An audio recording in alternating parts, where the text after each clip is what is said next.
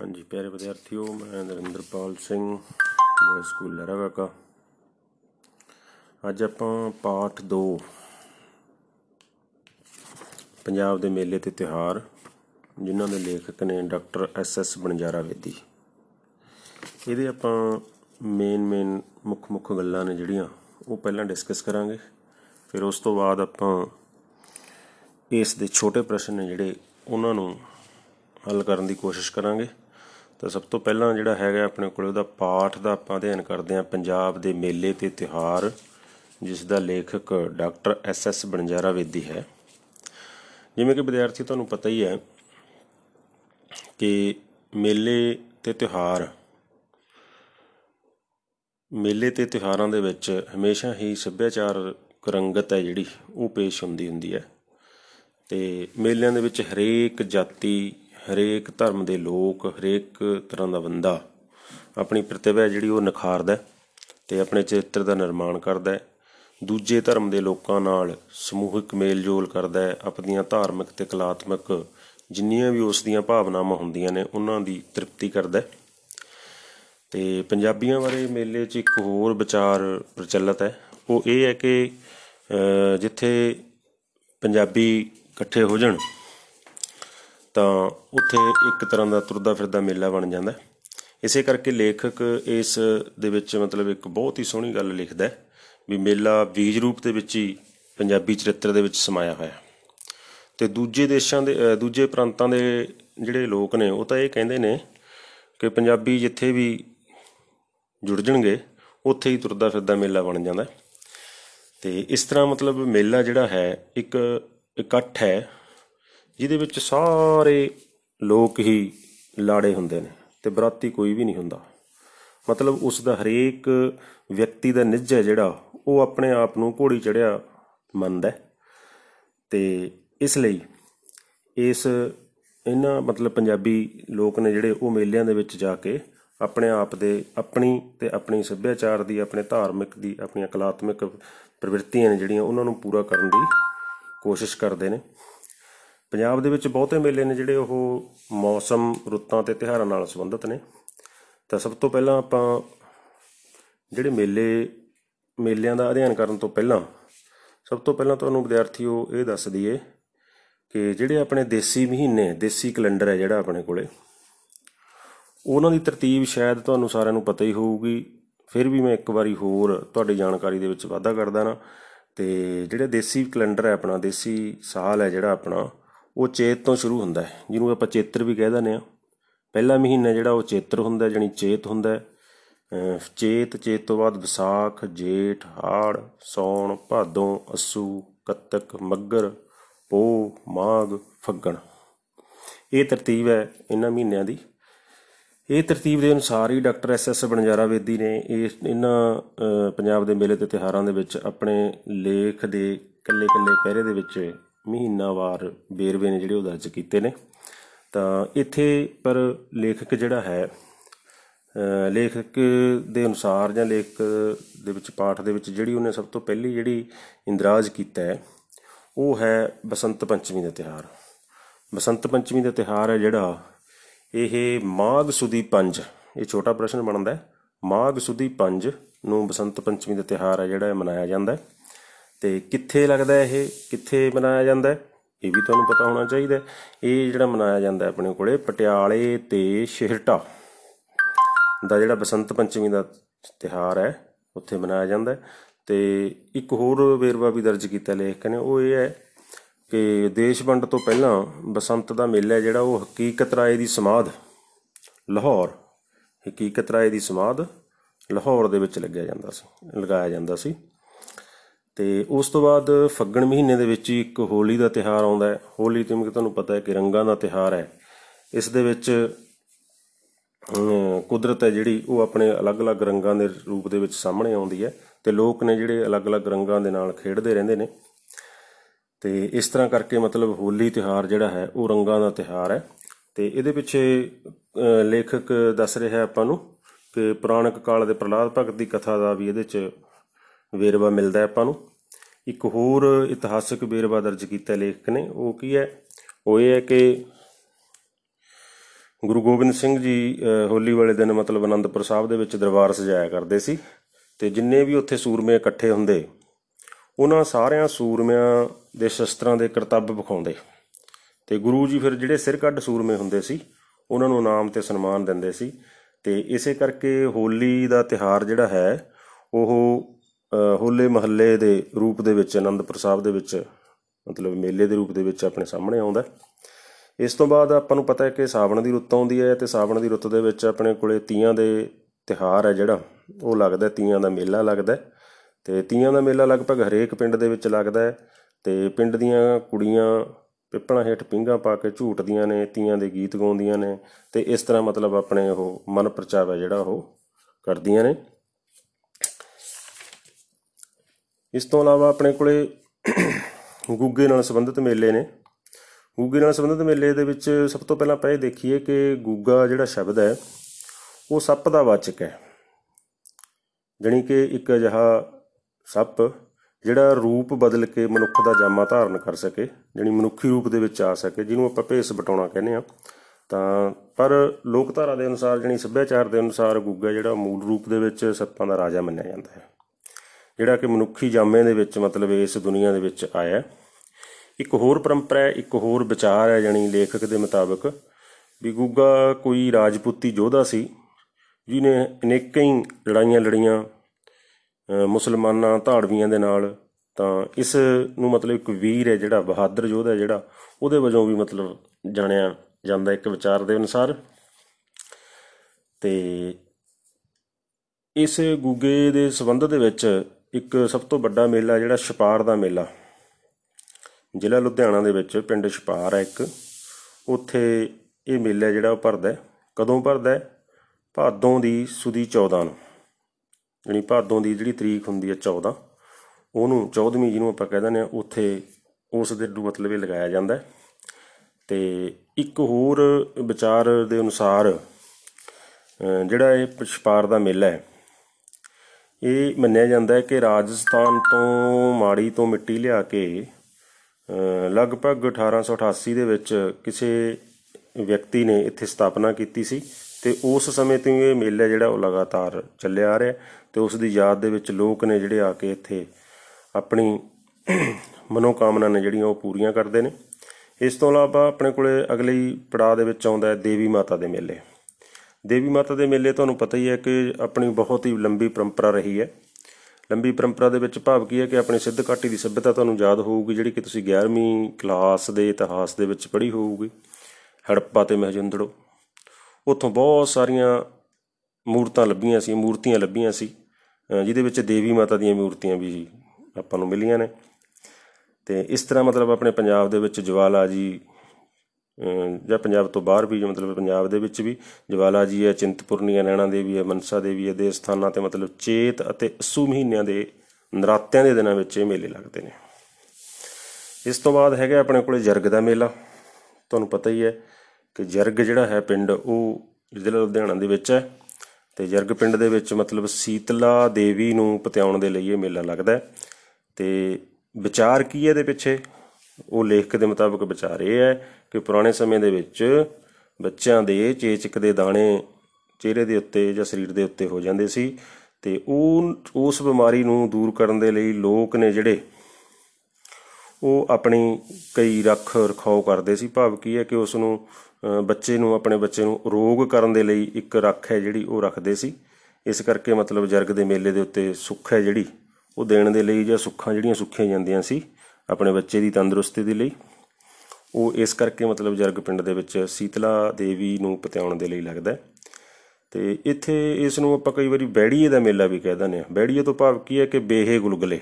ਮਤਲਬ ਦੇਵੀ ਮਾਤਾ ਨੂੰ ਬੇਹੇ ਗੁਲਗੁਲੇ ਨੇ ਜਿਹੜੇ ਅ, ਭੇਂਟ ਕੀਤੇ ਜਾਂਦੇ ਨੇ ਉਹਨਾਂ ਨੂੰ ਦਿੱਤੇ ਜਾਂਦੇ ਨੇ। ਤੇ ਮਾਈ ਦੀ ਭੇਟ ਹੈ ਜਿਹੜੀ ਉਹ ਗੁਲਗੁਲੇ ਪਕਾ ਕੇ ਅ, ਮਤਲਬ ਕੀਤੀ ਜਾਂਦੀ ਹੈ ਸੁੱਖਣਾ ਜਿਹੜੀ ਉਹ ਪੂਰੀ ਕੀਤੀ ਜਾਂਦੀ ਹੈ। ਉਸ ਤੋਂ ਬਾਅਦ ਆਪਣੇ ਕੋਲੇ ਹਨ, ਅੱਗੇ ਹੈ ਆਪਣੇ ਕੋਲੇ ਜਗਰਾਵਾਂ ਦੀ ਰੋਸ਼ਨੀ। ਜਗਰਾਵਾਂ ਦੀ ਰੋਸ਼ਨੀ, ਤੁਹਾਨੂੰ ਪਤਾ ਹੀ ਹੈ ਜਗਰਾਵਾਂ ਇੱਕ ਆਪਣੇ ਛੋਟਾ ਜਿਹਾ ਕਸਬਾ ਹੈ, ਸ਼ਹਿਰ ਹੈ। ਤੇ ਰੋਸ਼ਨੀਆਂ ਦਾ ਮੇਲਾ ਜਿਹੜਾ ਜਗਰਾਵਾਂ ਦੇ ਵਿੱਚ ਲੱਗਦਾ, ਤੁਹਾਨੂੰ ਪਤਾ ਹੈ। ਤੇ ਕਿਹਦੀ ਯਾਦ ਦੇ ਵਿੱਚ ਲੱਗਦਾ ਹੈ? ਇੰਨਾ ਕੁ ਆਪਾਂ ਪਹਿਲਾਂ ਗੱਲ ਕਲੀਅਰ ਕਰ ਲਈਏ, ਲੇਖਕ ਦੇ ਮੁਤਾਬਕ ਉਹ ਹੈ ਜੀ ਫਕੀਰ ਆਪਣੇ ਕੋਲੇ ਅਬਦੁਲ ਕਾਦਰ ਜਲਾਨੀ। ਅਬਦੁਲ ਕਾਦਰ ਜਲਾਨੀ ਦੀ ਕਬਰ ਦੇ ਉੱਤੇ ਹਰੇਕ ਸਾਲ 14 15 ਤੇ 16 ਫੱਗਣ ਨੂੰ ਇਹ ਮੇਲਾ ਜਿਹੜਾ ਇਹ ਲੱਗਦਾ ਹੈ। ਇਹ ਮੇਲੇ ਦਾ ਜਿਹੜਾ ਮੁੱਢ ਹੈ ਭਾਵੇਂ ਉਹ ਮੁਸਲਮਾਨੀ ਪਰੰਪਰਾ ਦੇ ਨਾਲ ਜੁੜਿਆ ਹੋਇਆ, ਪਰ ਇਸ ਦੇ ਵਿੱਚ ਆਪਣੇ ਪੰਜਾਬ ਦੇ ਹਿੰਦੂ ਸਿੱਖ ਲੋਕ ਵੀ ਬਹੁਤ ਹੀ ਹੁਮ ਹੁਮਾ ਕੇ ਮਤਲਬ ਹਿੱਸਾ ਲੈਂਦੇ ਨੇ ਤੇ ਇਸ ਮੇਲੇ ਦਾ ਆਨੰਦ ਲੈਂਦੇ ਨੇ ਤੇ ਰੌਸ਼ਨੀਆਂ ਦਾ ਮੇਲਾ ਇਸ ਕਰਕੇ ਕਿਹਾ ਜਾਂਦਾ ਇਸ ਨੂੰ ਵੀ ਮੇਲੇ ਦੇ ਦਿਨੀ ਪੀਰ ਦੀ ਕਬਰ ਦੇ ਉੱਤੇ ਅਨੇਕਾਂ ਹੀ ਦੀਵੇ ਨੇ ਜਿਹੜੇ, ਚਿਰਾਗ ਨੇ ਜਿਹੜੇ ਉਹ ਜਗਾਏ ਜਾਂਦੇ ਨੇ, ਜਿਨ੍ਹਾਂ ਦੀ ਰੋਸ਼ਨੀ ਕਾਫੀ ਦੂਰੋਂ ਵਿਖਾਈ ਦਿੰਦੀ ਹੈ ਤੇ ਇੱਕ ਅਜੀਬ ਦ੍ਰਿਸ਼ ਹੈ ਜਿਹੜਾ ਉਹ ਪੇਸ਼ ਕੀਤਾ ਜਾਂਦਾ ਹੈ। ਤਾਂ- ਤਾਂ ਇਸ ਕਰਕੇ ਇਸ ਨੂੰ ਆਪਾਂ ਰੋਸ਼ਨੀਆਂ ਦਾ ਮੇਲਾ, ਜਿਹੜਾ ਕਿ ਜਗਰਾਵਾਂ ਦੇ ਵਿੱਚ ਲੱਗਦਾ ਹੈ 14 ਤੋਂ 16 ਫੱਗਣ ਤੱਕ। ਇਹ ਸੀ ਆਪਣੇ ਕੋਲੇ ਜਗਰਾਵਾਂ ਦੀ ਰੋਸ਼ਨੀ। ਉਸ ਤੋਂ ਬਾਅਦ ਆਪਣੇ ਕੋਲੇ ਇੱਕਾ ਦੁੱਕਾ ਮੇਲੇ, ਜਿਹੜੇ ਛੋਟੇ ਮੇਲੇ ਨੇ, ਜਿਵੇਂ ਮਲੇਰਕੋਟਲੇ ਦੇ ਵਿੱਚ ਹੈਦਰ ਸ਼ੇਖ ਦੇ ਮਕਬਰੇ ਉੱਤੇ ਨਿਮਾਣੀ ਇਕਾਦਸ਼ੀ ਨੂੰ। ਬਹੁਤ ਹੀ ਭਾਰੀ ਮੇਲਾ ਲੱਗਦਾ ਹੈ। ਹੈਦਰ ਸ਼ੇਖ ਦਾ ਮਕਬਰਾ, ਨਿਮਾਣੀ ਇਕਾਦਸ਼ੀ ਮਲੇਰਕੋਟਲਾ ਅਹ ਇਸੇ ਤਰ੍ਹਾਂ ਹੀ ਮਲੇਰਕੋਟਲੇ ਦੇ ਵੀ ਪੋਹ ਦੇ ਪਹਿਲੇ ਵੀਰਵਾਰ ਨੂੰ ਸ਼ਖੀ ਸ਼ਰਬਰ ਦਾ ਇੱਕ ਹੋਰ ਮੇਲਾ ਲੱਗਦਾ, ਜਿਹਨੂੰ ਨਗਾਹਾ ਮੇਲਾ ਵੀ ਕਿਹਾ ਜਾਂਦਾ। ਇਸ ਤੋਂ ਇਲਾਵਾ ਆਪਣੇ ਕੋਲੇ ਹਨ ਜੀ, ਅਹ ਦੂਸਰੇ ਮੇਲੇ ਜਿਹੜੇ ਹਨ। ਹਾਂਜੀ, ਇਸ ਤੋਂ ਬਾਅਦ ਆਪਣੇ ਕੋਲੇ ਹਨ ਜੀ, ਅਹ ਮੁਕਤਸਰ ਦਾ ਮੇਲਾ। ਮੁਕਤਸਰ ਦਾ ਮੇਲਾ ਤੁਹਾਨੂੰ ਪਤਾ ਹੀ ਹੈ ਕਿ ਮਾਘੀ ਵਾਲੇ ਦਿਨ ਮੁਕਤਸਰ ਦੇ ਵਿੱਚ ਇਹ ਮੇਲਾ ਲੱਗਦਾ ਹੈ। ਇਸ ਦੇ ਵਿੱਚ ਵਿਚਾਰ ਇਹ ਹੈ, ਲੇਖਕ ਦੇ ਮੁਤਾਬਕ, ਵੀ ਜਦੋਂ ਮੁਗਲ ਦੀਆਂ ਫੌਜਾਂ ਨੇ ਜਿਹੜੀਆਂ, ਉਹ ਗੁਰੂ ਗੋਬਿੰਦ ਸਿੰਘ ਦੀਆਂ ਪਿੱਛਾ ਕਰਦੀਆਂ ਕਰਦੀਆਂ ਮਾਲਵੇ ਦੇ ਇੱਕ ਇਲਾਕੇ ਖਿਦਰਾਣੇ ਦੇ ਵਿੱਚ ਆ ਕੇ ਠਹਿਰਦੀਆਂ ਨੇ, ਤਾਂ ਉੱਥੇ ਆਪਣੇ ਕੋਲੇ ਮਤਲਬ ਇਸ ਖਿਦਰਾਣੇ ਦੀ ਢਾਬ ਇੱਕ ਜਗ੍ਹਾ ਹੈ, ਜੋ ਮਤਲਬ ਇੱਕ ਪਾਸੋਂ ਇੱਕ ਉੱਚਾ ਟਿੱਲਾ ਬਣਿਆ ਹੋਇਆ ਸੀ ਇੱਥੇ ਤੇ ਕੁਝ ਸਮਾਂ ਪਹਿਲਾਂ ਅਨੰਦਪੁਰ ਦੇ ਕਿਲੇ ਦੇ ਵਿੱਚੋਂ ਕੁਝ 40 40 ਸਿੰਘ ਨੇ ਜਿਹੜੇ ਉਹ ਬੇਦਾਵਾ ਲਿਖ ਕੇ ਗੁਰੂ ਜੀ ਨੂੰ ਦੇ ਆਏ ਸੀ। ਤਾਂ ਉਹ 40 ਸਿੰਘ ਨੇ ਜਿਹੜੇ ਇੱਥੇ ਗੁਰੂ ਗੋਬਿੰਦ ਸਿੰਘ ਦੀ ਫੌਜ ਦਾ ਸਾਥ ਦਿੰਦੇ ਨੇ ਤੇ ਇਸ ਤਰ੍ਹਾਂ ਮਤਲਬ ਗੁਰੂ ਗੋਬਿੰਦ ਸਿੰਘ ਹੈ ਜਿਹੜਾ ਉਹ ਅਹ, ਆਪਣੇ ਜਿੱਤ ਹੈ ਜਿਹੜੀ ਇਹ ਜਿੱਤਦੇ ਨੇ ਜਿਹਦੇ ਅਹ, 1705 ਈਸਵੀ ਦੇ ਵਿੱਚ। ਤਾਂ ਇਸ ਨੂੰ ਆਪਾਂ ਮੁਕਤਸਰ ਦਾ ਮੇਲਾ ਦੇ ਰੂਪ ਦੇ ਵਿੱਚ ਯਾਦ ਕਰਦੇ ਹਾਂ। ਤੇ ਗੁਰੂ ਗੋਬਿੰਦ ਸਿੰਘ ਜੀ ਅਨੁਸਾਰ ਜਿਹੜੇ 40 ਸਿੰਘ ਇੱਥੇ ਸ਼ਹੀਦ ਹੋਏ ਉਹਨਾਂ ਨੂੰ ਮੁਕਤੇ ਵੀ ਕਹਿ ਲਿਆ ਜਾਂਦਾ ਹੈ। ਇਸ ਕਰਕੇ ਖਿਦਰਾਣੇ ਦੀ ਢਾਬ ਦਾ ਜਿਹੜਾ ਦੂਸਰਾ ਨਾਮ ਹੈ ਉਹ ਮੁਕਤਸਰ ਬਣ ਗਿਆ। ਇਸ ਤੋਂ ਬਾਅਦ ਆਪਣੇ ਕੋਲੇ ਆਨੰਦਪੁਰ ਸਾਹਿਬ ਦਾ ਹੋਲਾ ਮਹੱਲਾ ਹੈ ਜੀ। ਆਨੰਦਪੁਰ ਸਾਹਿਬ ਦੇ ਹੋਲੇ ਮਹੱਲੇ ਦੇ ਵਿੱਚ ਆਪਾਂ ਪਹਿਲਾਂ ਵੀ ਚਰਚਾ ਕੀਤੀ ਸੀ ਕਿ ਗੁਰੂ ਗੋਬਿੰਦ ਸਿੰਘ ਜੀ ਇਸ ਜਗ੍ਹਾ ਦੇ ਉੱਤੇ ਆ ਕੇ ਸ਼ਸਤਰ ਵਿਦਿਆ ਤੇ ਯੁੱਧ ਕਲਾ ਨਿਪੁੰਨ ਕਰਨ ਦੇ ਲਈ ਅਹ, ਜਿਹੜੇ ਸਿੱਖ ਯੋਧੇ ਸੀ ਉਹਨਾਂ ਦੇ ਵਿੱਚ ਲੜਾਈ ਕਰਵਾਉਂਦੇ ਸੀ ਤੇ ਇਸ ਤਰ੍ਹਾਂ ਕਰਕੇ ਮਤਲਬ ਆਨੰਦਪੁਰ ਸਾਹਿਬ ਦੇ ਵਿੱਚ ਹੋਲਾ ਮਹੱਲਾ ਜਿਹੜਾ ਉਹ ਮਨਾਇਆ ਜਾਂਦਾ ਹੈ।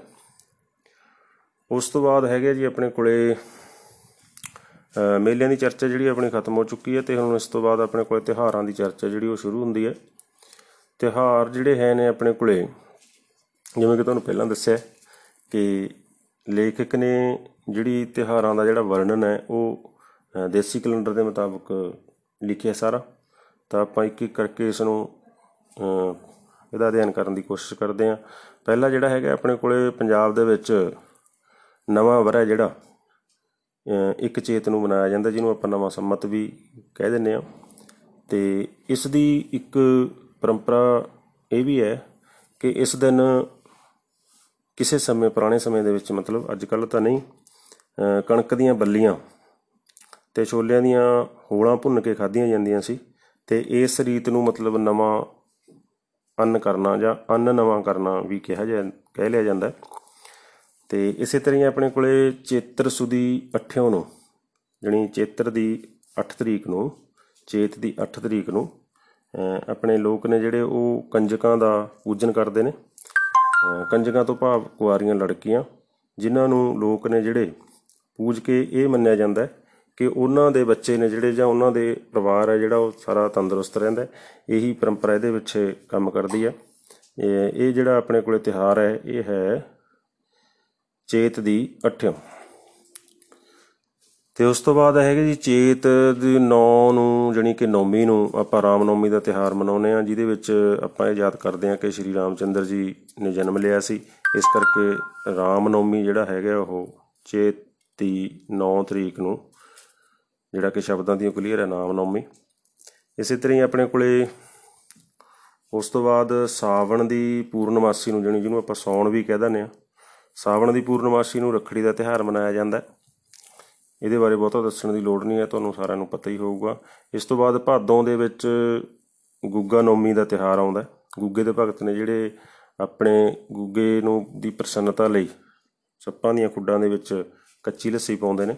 ਤੇ ਮਿੱਠੀਆਂ ਸੇਵੀਆਂ ਵੀ ਇਹਨਾਂ ਦਿਨਾਂ ਦੇ ਵਿੱਚ ਰਿੰਨੀਆਂ ਜਾਂਦੀਆਂ ਨੇ। ਅਹ ਇਸੇ ਤਰ੍ਹਾਂ ਭਾਦੋਂ ਦੀ ਕ੍ਰਿਸ਼ਨ ਪੱਖ ਹੈ ਜਿਹੜਾ, ਜਾਣੀ ਕਿ ਭਾਦੋਂ ਦਾ ਜਿਹੜਾ ਚੰਦਰਮਾ ਦਾ ਜਿਹੜਾ ਮਤਲਬ ਹਨੇਰਾ ਪੱਖ ਹੈ ਜਿਹੜਾ ਉਸ ਨੂੰ ਜਨਮ ਅਸ਼ਟਮੀ ਵਜੋਂ ਮਨਾਇਆ ਜਾਂਦਾ ਹੈ। ਇਸ ਤੋਂ ਬਾਅਦ ਆਪਣੇ ਕੋਲੇ ਆਉਂਦਾ ਜੀ ਸਰਾਧ। ਇਹ ਕਦੋਂ ਆਉਂਦੇ ਨੇ ਜੀ ਆਪਣੇ ਕੋਲੇ? ਇਹ ਆਉਂਦੇ ਨੇ ਜੀ ਅਸੂ ਮਹੀਨੇ ਦੀਆਂ ਹਨੇਰਾ ਪੱਖ ਜੋ ਹੈ ਅਸੂ ਮਹੀਨੇ ਦਾ ਹਨੇਰਾ ਪੱਖ ਹੈ 15 ਤਿੱਥਾਂ ਨੂੰ ਪਹਿਲਾਂ ਸਰਾਧ ਕੀਤੇ ਜਾਂਦੇ ਨੇ। ਤੇ ਸਰਾਧ ਦੇ ਵਿੱਚ ਕੀ ਹੈ ਭਾਵ ਕਿ ਆਪਣੇ ਪਿਤਰਾਂ ਨੂੰ ਪ੍ਰਤੀ ਸ਼ਰਧਾ ਹੈ ਜਿਹੜੀ ਉਹ ਪ੍ਰਗਟ ਕੀਤੀ ਜਾਂਦੀ ਹੈ। ਤੇ ਇਹ ਇੱਕ ਧਾਰਮਿਕ ਰੀਤ ਹੈ ਜਿਹਦੇ ਵਿੱਚ ਲੋਕ ਨੇ ਜਿਹੜੇ ਉਹ ਕਿਸੇ ਦੂਸਰੇ ਵਿਅਕਤੀ ਨੂੰ ਅ, ਭੋਜਨ ਹੈ ਜਿਹੜਾ ਉਹ ਪਹੁੰਚਾਉਣ ਦੀ ਕੋਸ਼ਿਸ਼ ਕਰਦੇ ਨੇ। ਤੇ ਸਰਾਧਾਂ ਦੇ ਮੁੱਕਦੇ ਹੀ ਆਪਣੇ ਕੋਲੇ ਨਰਾਤੇ ਨੇ ਜਿਹੜੇ ਉਹ ਸ਼ੁਰੂ ਹੋ ਜਾਂਦੇ ਨੇ। ਤੇ ਇਹ ਅੱਸੂ ਮਹੀਨੇ ਦੀ ਚਾਨਣ ਪੱਖ ਦੀ ਏਕਮ ਤੋਂ ਨੌਵੀਂ ਤਿਥ ਤੱਕ ਚੱਲਦੇ ਨੇ। ਨਰਾਤੇ ਨੇ ਜਿਹੜੇ ਉਹ ਅੱਸੂ ਮਹੀਨੇ ਦੇ ਚਾਨਣ ਪੱਖ ਦੀ ਏਕਮ ਤੋਂ ਨੌਵੀਂ ਤਿਥ ਤੱਕ ਚੱਲਦੇ ਨੇ। ਇਹਨਾਂ ਤਿੱਥਾਂ ਦੇ ਵਿੱਚ ਸਾਂਝੀ ਮਾਈ ਦੀ ਪੂਜਾ ਕੀਤੀ ਜਾਂਦੀ ਹੈ।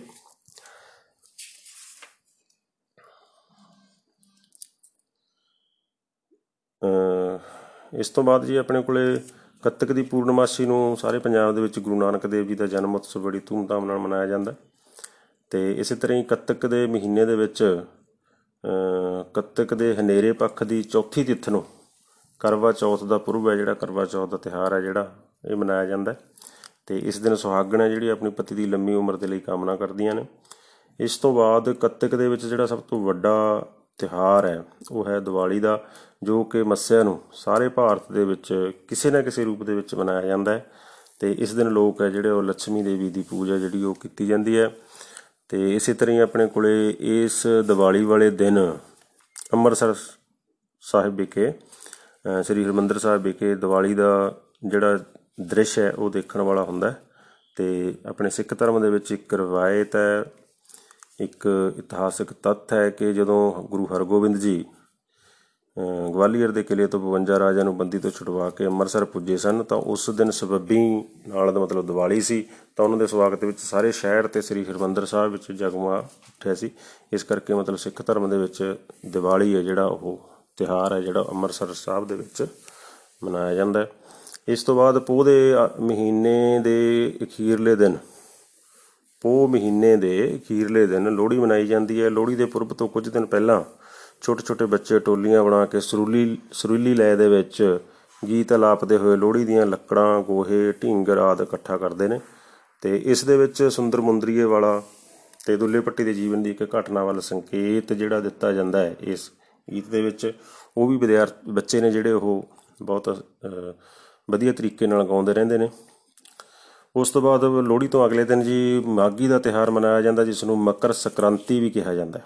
ਤੇ ਮੁਕਤਸਰ ਦਾ ਪ੍ਰਸਿੱਧ ਮੇਲਾ ਜਿਹੜਾ ਹੈ, ਉਹ ਮਾਘੀ ਨੂੰ ਹੀ ਲੱਗਦਾ ਹੈ। ਫੱਗਣ ਦੀ ਮੱਸਿਆ ਨੂੰ ਸ਼ਿਵਰਾਤਰੀ ਦਾ ਤਿਹਾਰ ਹੈ ਜਿਹੜਾ ਉਹ ਮਨਾਇਆ ਜਾਂਦਾ ਹੈ। ਤੇ ਇਸ ਤਰ੍ਹਾਂ ਆਪਾਂ ਨੇ ਮੋਟੀਆਂ-ਮੋਟੀਆਂ ਗੱਲਾਂ ਨੇ ਜਿਹੜੀਆਂ ਇਹਦੇ ਵਿੱਚ ਕੀਤੀਆਂ ਨੇ। ਹੁਣ ਆਪਾਂ ਕਰਦੇ ਹਾਂ ਜੀ ਇਹਦੇ ਵਿੱਚ ਇਹਦੇ ਇੱਕ ਨੰਬਰ ਵਾਲੇ ਪ੍ਰਸ਼ਨ ਜਿਹੜੇ ਹੈਗੇ ਨੇ, ਇਸ ਪਾਠ ਦੇ ਵਿੱਚ ਤਾਂ ਹੋ ਸਕਦਾ ਤੁਹਾਨੂੰ ਸਾਰਿਆਂ ਨੂੰ ਸ਼ਾਇਦ ਯਾਦ ਹੀ ਹੋਊਗਾ। ਮੇਲੇ ਦਾ ਹਰ ਦ੍ਰਿਸ਼ ਮਨਮੋਹਣਾ ਅਤੇ ਲੁਭਾਵਣਾ ਹੋਣ ਦੇ ਨਾਲ ਨਾਲ ਕਿਸ ਚੀਜ਼ ਦੀ ਪ੍ਰਤੀਨਿਧਤਾ ਕਰਦਾ ਹੈ? ਪ੍ਰਸ਼ਨ ਪਹਿਲਾ ਮੇਲੇ ਦਾ ਹਰ ਦ੍ਰਿਸ਼ ਮਨਮੋਹਣਾ ਅਤੇ ਲੁਭਾਉਣਾ ਹੋਣ ਦੇ ਨਾਲ ਨਾਲ ਹੋਰ ਕਿਸ ਚੀਜ਼ ਦੀ ਪ੍ਰਤੀਨਿਧਤਾ ਕਰਦਾ ਹੈ? ਉਹ ਹੈ ਜੀ ਆਪਣੇ ਕੋਲੇ ਦਾ ਉੱਤਰ ਸੱਭਿਆਚਾਰ। ਇੱਕ ਆਪਣੇ ਕੋਲੇ ਠੀਕ ਗਲਤ ਅ, ਦਾ ਪ੍ਰਸ਼ਨ ਹੈ ਅਗਲੇ 2 ਨੰਬਰ ਦੇ ਵਿੱਚ। ਪੰਜਾਬ ਦੇ ਬਹੁਤੇ ਮੇਲੇ ਮੌਸਮਾਂ ਰੁੱਤਾਂ ਤੇ ਤਿਉਹਾਰਾਂ ਨਾਲ ਸੰਬੰਧਿਤ ਹਨ। ਇਹ ਠੀਕ ਹੈ ਜੀ ਬਿਲਕੁਲ ਗੱਲ। ਵੀ ਪੰਜਾਬ ਦੇ ਬਹੁਤੇ ਮੇਲੇ ਨੇ ਜਿਹੜੇ ਉਹ ਮੌਸਮਾਂ ਨਾਲ, ਰੁੱਤਾਂ ਨਾਲ ਜਾਂ ਤਿਉਹਾਰਾਂ ਨਾਲ ਸੰਬੰਧਿਤ ਨੇ। ਅਹ ਪ੍ਰਸ਼ਨ ਨੰਬਰ 3 ਜੀ ਹੈ ਆਪਣੇ ਕੋਲੇ, ਗੁਰੂ ਗੋਬਿੰਦ ਸਿੰਘ ਜੀ ਹੋਲੀ ਵਾਲੇ ਦਿਨ ਆਨੰਦਪੁਰ ਸਾਹਿਬ ਵਿਖੇ ਯੋਧਿਆਂ ਦੇ ਦਲ ਬਣਾ ਕੇ ਕੀ ਕਰਵਾਉਂਦੇ ਸਨ? ਜਿਵੇਂ ਕਿ ਆਪਾਂ ਨੇ ਪੜ੍ਹਿਆ ਸੀ ਵੀ ਯੋਧਿਆਂ ਦੇ ਦਲ ਬਣਾ ਕੇ ਗੁਰੂ ਗੋਬਿੰਦ ਸਿੰਘ ਜੀ ਲੜਾਈ ਹੈ ਜਿਹੜੀ, ਇੱਕ ਨਕਲੀ ਲੜਾਈ ਹੈ ਜਿਹੜੀ ਉਹ ਲੜਾ- ਲੜਾਉਂਦੇ ਸੀ ਤਾਂ ਕਿ ਉਹ ਇੱਕ ਤਰ੍ਹਾਂ ਦੇ ਬਹੁਤ ਵੱਡੇ ਯੋਧੇ ਬਣ ਸਕਣ। ਹਾਂਜੀ, ਪ੍ਰਸ਼ਨ ਨੰਬਰ 4 ਯਾਦ ਹੀ ਹੋਊਗਾ ਤੁਹਾਨੂੰ, ਛਪਾਰ ਦਾ ਮੇਲਾ ਕਿਸ ਦੀ ਯਾਦ ਵਿੱਚ ਲੱਗਦਾ ਹੈ? ਤੇ ਇਹਦਾ ਉੱਤਰ ਹੈ ਜੀ ਆਪਣੇ ਕੋਲੇ, ਗੁੱਗਾ ਪੀਰ। ਛਪਾਰ ਦਾ ਮੇਲਾ ਕਿਸ ਦੀ ਯਾਦ ਵਿੱਚ ਲੱਗਦਾ ਹੈ? ਗੁੱਗਾ ਪੀਰ।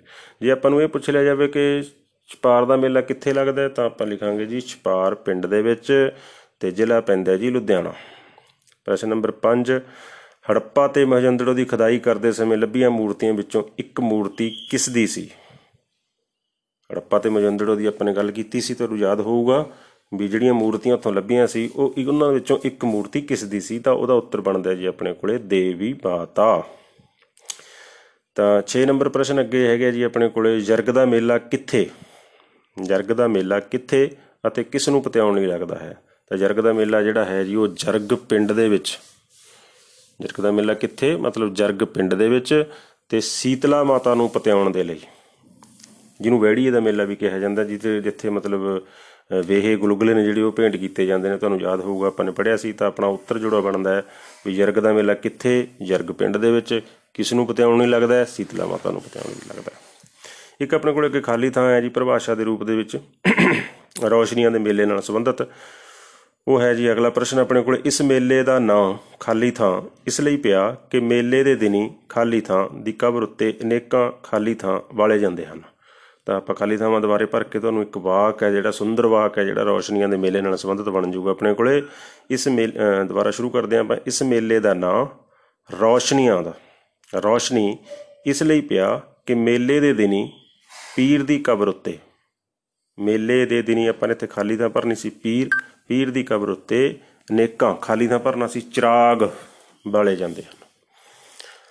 ਤੇ ਅਗਲਾ ਪ੍ਰਸ਼ਨ ਹੈ ਜੀ, ਆਪਣੇ ਕੋਲੇ ਮਾਗੀ ਵਾਲੇ ਦਿਨ ਮੁਕਸਰ ਦੇ ਪਾਵਨ ਸਰੋਵਰ ਵਿੱਚ ਸੰਗਤਾਂ ਕੀ ਕਰਦੀਆਂ ਨੇ? ਆਪਣੇ ਕੋਲੇ ਦੋ ਆਪਸ਼ਨਾਂ ਦਿੱਤੀਆਂ ਨੇ, ਮਾਗੀ ਵਾਲੇ ਦਿਨ ਮੁਕਸਰ ਦੇ ਪਾਵਨ ਸਰੋਵਰ ਵਿੱਚ ਸੰਗਤਾਂ ਕੀ ਕਰਦੀਆਂ ਨੇ? ਆਪਣੇ ਕੋਲੇ ਦੋ ਆਪਸ਼ਨਾਂ ਨੇ ਜਿਹਦੀਆਂ ਪਹਿਲੀ ਆਪਸ਼ਨ ਹੈਗੀ ਹੈ, ਮੱਥਾ ਟੇਕਦੀਆਂ ਨੇ, ਦੂਜੀ ਆਪਸ਼ਨ ਹੈਗੀ ਹੈ, ਇਸ਼ਨਾਨ ਕਰਦੀਆਂ ਨੇ।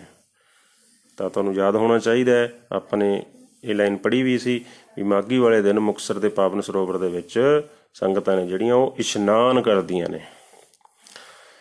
ਅੰਤਮ ਪ੍ਰਸ਼ਨ ਜਿਹੜਾ ਹੈਗਾ ਜੀ, ਆਪਣੇ ਕੋਲ ਇੱਕ ਨੰਬਰ ਵਾਲਾ। ਰੁੱਤ ਦਾ ਸਵਾਦ ਮਾਣਨ ਲਈ ਨਵੀਂ ਕਣਕ ਦੀਆਂ ਬੱਲੀਆਂ ਅਤੇ ਛੋਲਿਆਂ ਦੀਆਂ ਹੋਲਾਂ ਭੁੰਨ ਕੇ ਕਿਹੜੇ ਮਹੀਨੇ ਖਾਧੀਆਂ ਜਾਂਦੀਆਂ ਹਨ? ਦੋ ਆਪਸ਼ਨਾਂ ਨੇ ਜੀ, ਆਪਣੇ ਕੋਲ ਇੱਕ ਚੇਤ, ਇੱਕ ਅਸੂ।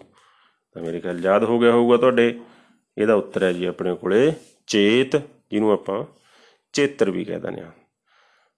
ਅਹ ਪਿਆਰੇ ਵਿਦਿਆਰਥੀਓ, ਇਹ ਸਾਰਾ ਪਾਠ ਹੈ ਜਿਹੜਾ ਤੁਸੀਂ ਨੇ, ਇਹਦਾ ਅਧਿਐਨ ਜਿਹੜਾ ਹੈ ਉਹ ਦੁਬਾਰਾ ਕਰਨਾ ਹੈ ਤੇ ਦੁਬਾਰਾ ਕਰਕੇ ਇਸ ਨੂੰ ਯਾਦ ਕਰਨ ਦੀ ਕੋਸ਼ਿਸ਼ ਕਰਨੀ ਹੈ। ਤੇ ਤੁਹਾਡੇ ਸਾਰਿਆਂ ਦਾ ਧੰਨਵਾਦ।